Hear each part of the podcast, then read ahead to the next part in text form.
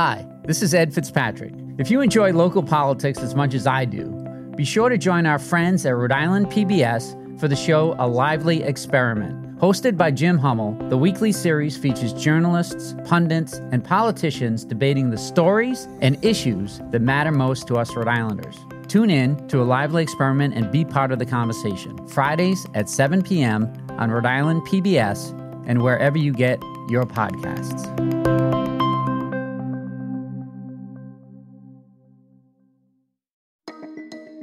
From the Boston Globe, this is Rhode Island Report. I'm Ed Fitzpatrick. Welcome back to the podcast where we bring you big conversations from our very small state. At the end of this election cycle, Providence will have a new mayor. Mayor Jorge Elorza's two terms are up, and four Democrats are running to replace him. Who are the candidates? What are the differences between them? And who's likely to win? Our own Globe columnist Dan McGowan is here to help us sort it all out after this break.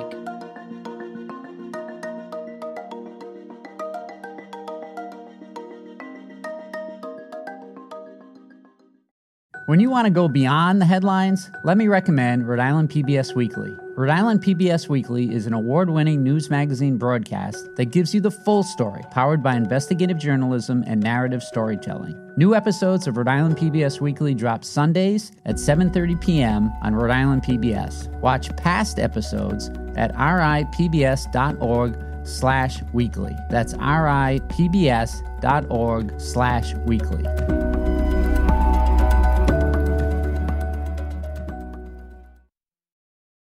Welcome back. I'm here with our very own Dan McGowan to learn more about the candidates for Providence Mayor. Thanks for coming in, Dan. Thanks for having me, Ed. A few weeks ago, you moderated a mayoral debate sponsored by the Jewelry District Association. My first question is the debate still going on down the hall? That was long. It is. I'm actually taking a break right now to talk to you.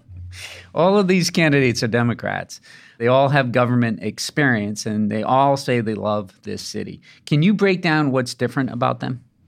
It's a really good question because there isn't a great answer. They're all sort of the same style Democrat. They're all going to be a little left of center on, on most issues. They're not going to have particularly significant differences. I'm sure we'll talk about the few.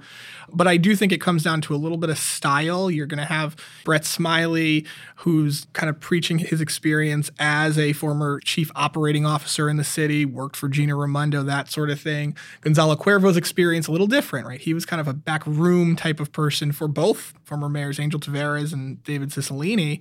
You know, then you've got Councilwoman Nirva LaFortune, who's got actually upfront government experience, right? She, she's been on the council for the last couple of years, so she knows kind of what's going on on that front. She's had a lot more kind of front facing interaction with voters. And then Michael Solomon, a little bit of old school guy, right? He, he's a former council president. He you know has been in city politics his entire life, so he's kind of coming from everything with maybe a little bit of a more historical perspective as opposed to kind of the modern day uh, view of, of government. Let's talk about some of the highlights of the debate. First, the Superman building's been in the headlines. The city just unveiled a plan to partner with developers to put apartments and some commercial space in there. But the deal also involves potentially tens of millions in loans and tax breaks, and not everyone's on board. Here's candidate Gonzalo Cuervo. This is an incredibly generous package. And we all want to see the Superman building developed. It's an iconic building, but it's a building. We want to call it a public private partnership, but the role of the public is to give the private a ton of money. What are we getting? Did anyone else express misgivings in the debate, and who was on board with the plan? It's really interesting. You've already seen since that debate candidates kind of change their views to some degree. Mike Solomon said he wasn't ready to make kind of any public comment on it but he has since kind of come out in favor of it. Brett Smiley was probably the strongest supporter of it. He's been in in conversations for years about trying to get that building filled. So, you know, he definitely is trying to kind of come across as the most business friendly candidate. And Councilwoman LaFortune, you know, has said she's very open to it. She was she's kind of on board with it. Maybe the asterisk that she wants to see the city council make sure it kind of holds the developer accountable as it goes along there. Right across the street from the Superman building is Kennedy Plaza, and there are some plans to move the bus hub down the street. Here's Michael Solomon's reaction to that plan. I think most of the business people in the area agree that it needs to be moved away from Kennedy Plaza. maybe moving the ice skating rink over to Kennedy Plaza, then taking the property where Kennedy, uh, the ice skating rink is, and develop it into something else. What did other candidates think about Kennedy Plaza? There does seem to be general support for at least the concept of moving the bus hub from the plaza down Dorrance Street, kind of near the Garrahy Courthouse. Right now, you know, as Mike Solomon kind of pointed out, yes, the business owners downtown are really supportive of this, but the business owners mostly don't ride the bus. And there is some level of concern there. But I think you have probably more momentum toward moving the bus hub, both from state leaders and from kind of all the mayoral candidates, uh, than we've seen really in, in a lot of years. You've spent many years covering the problems of the Providence public school system. What stood out to you about the candidates and what they said about education? How little they said, hmm. quite frankly. I, I think when you're trying to be the mayor of the city now in fairness the, the state controls the school system but whoever's the next mayor will eventually get the school system back from the state. And you hear a lot of hyperbole a lot of feel good talk about we need to raise the standards and we need to do you know those sort of things you don't hear a lot of concrete examples of actually how to get it done. That's something that I think voters should be asking on the doors because that's the number one issue I think facing the city.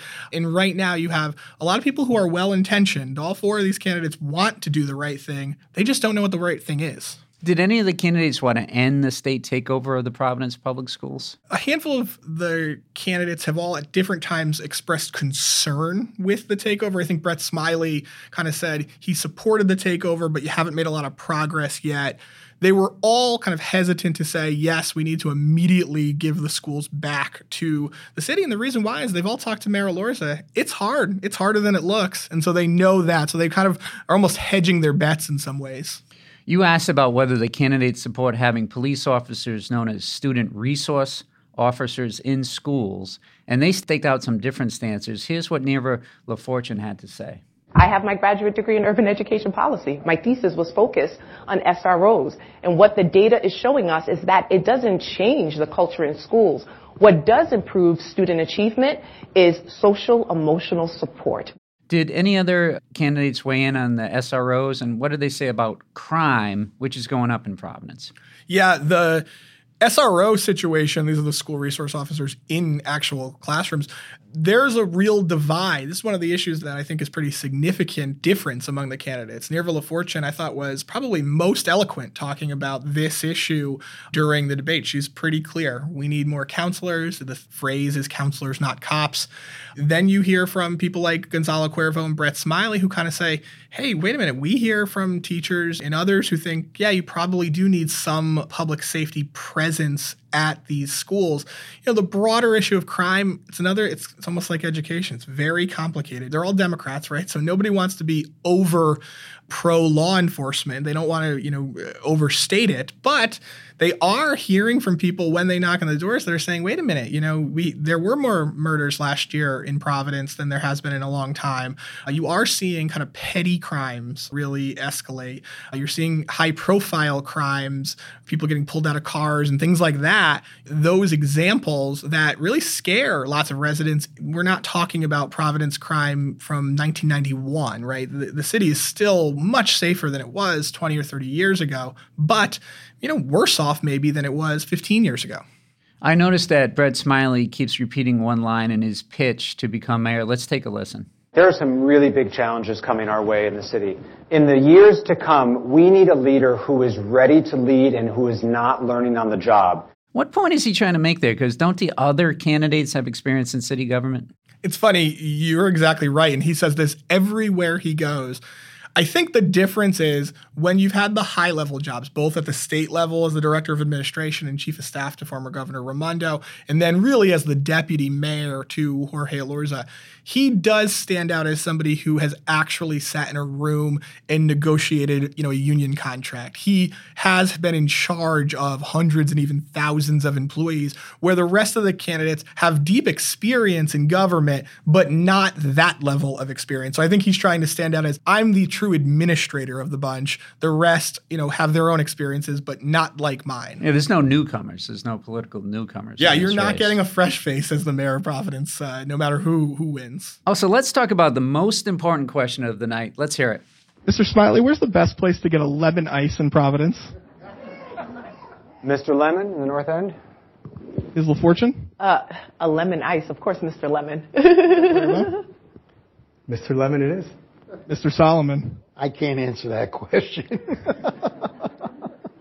No answer. no answer on that one.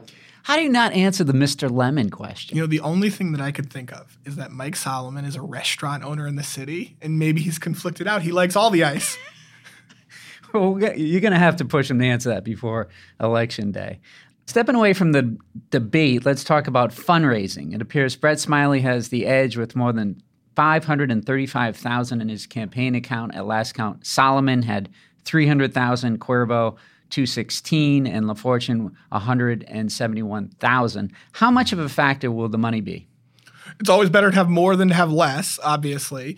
I do think they're all going to have enough money to compete in this race.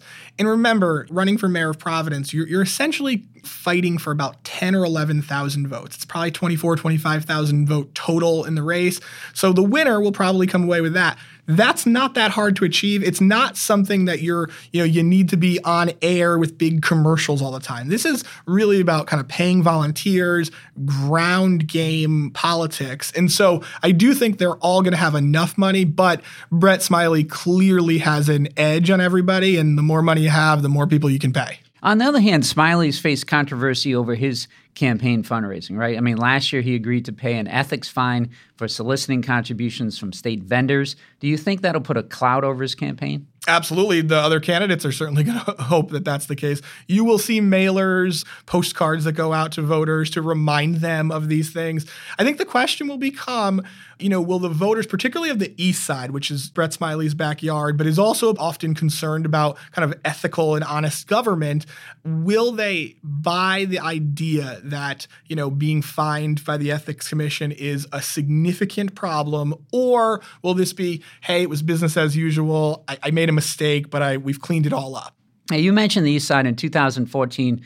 Mayor Elorza beat former Mayor Buddy Cianci by dominating on the East Side. So, who wins the East Side this year, and what other neighborhoods will be crucial? Well, this is the story of the race. So, the east side of Providence, where a significant number of votes are going to come from, traditionally, the easiest way to win the mayor's race is to overwhelm it on the east side. We saw it from, like you said, Jorge Elorza, Angel Taveras, David Cicilline, right? Goes on and on and on.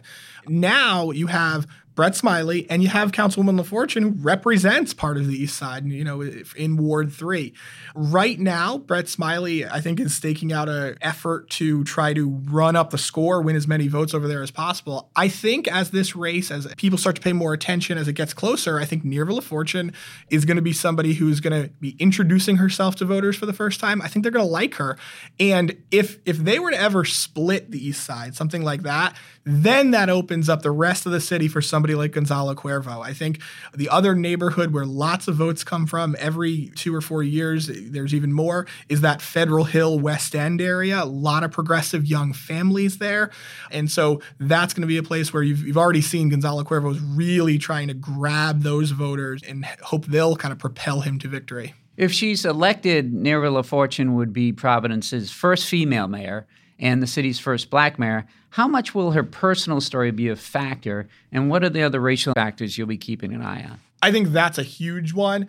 Nirva LaFortune is somebody who she's got a great story to tell. She came to this country, uh, she was undocumented from Haiti, and so that matters a great deal. And, and so that story will be a factor. I think one major outstanding question in this race is the number of black voters in the city. We're always talking about the kind of white affluent voters and then Latino voters. But in this race, I do think you have a lot of folks, particularly in the north end of the city, who are, you know, from African countries and, you know, are voting maybe for the first time in their lives. That block of votes, and it's hard to say, you know, they all, they're, they're all not going to vote together, but I think that's going to be the one that everyone's going to be trying to grab a thousand, two thousand votes from. If you had to pre-write the primary day story today, who would you put in the lead? I mean, who do you think is ahead right now and why?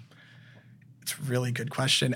I think by a hair, I would say Brett Smiley. I think having more money, I think he started much earlier than than everybody else. Remember, he's essentially been running for mayor since the day he dropped out of mayor in 2014 to support Jorge Elorza. So, you know, he's had a he has a long runway for him. I would put Gonzalo Cuervo and Nirva LaFortune right there with him, though. I think it's any one of those three's race.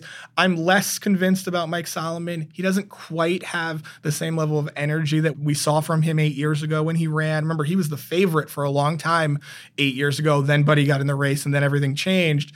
He hasn't shown it just yet, but you know, you mentioned $300,000 in the campaign account. That goes a long way. So, what could change in the next few months? What are the factors you plan on watching to assess this race as it moves forward? There's always the question of does somebody get out, right? We always we love these ideas of crowded primaries, and you never know what can happen. Remember, you and I are talking now. We still have almost two months until people actually file to run for office. They have to go out get their signatures. There's always the chance that somebody drops out. So that's something I think I'm paying close attention to. The other thing is for all of the candidates the primary comes fast. It's September 13th. You've got a really competitive Democratic gubernatorial primary, you have a really competitive congressional primary.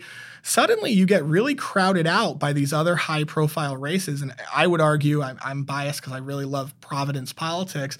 I think being the mayor of Providence is one of the most important jobs in the city. But as these guys are going to make their case to voters, they need to grab an issue that will make sense and will, you know, resonate with a lot of voters. I don't know what that issue is, and I'm not sure that the candidates do just yet either. All right, Dan, thanks for joining me today. Great talking to you, and I'll see you over at Mr. Lemon. Looking forward to it. Want to hear more from Dan? His latest column is about classical high school in Providence. Once again, it's been named the best high school in Rhode Island, but it also has a shockingly low number of students who are multi language learners. Here are some other stories to check out this week in Globe, Rhode Island. Indoor prostitution was legal in Rhode Island for decades and survivors say the state was a hub of exploitation, trafficking, and abuse. My colleague Amanda Milkovits reports that out of state nonprofits are lobbying to decriminalize or even legalize commercial sex, and some local politicians are listening. My colleague Alexa Gagosz has a Q&A with the co-founder and CEO of Muse Interactive. The company built a mirror that gives hair and skin recommendations. For these stories and more, go to globe.com slash Rhode Island. That's globe.com slash Rhode Island. Rhode Island Report is a production of the Boston Globe. Today's episode was produced by Megan Hall, Carlos Munoz, and Amy Padula. Audio mixing and mastering by Marissa Ewing of Hemlock Creek Productions. Our music is from APM. I'm Ed Fitzpatrick. See you next week.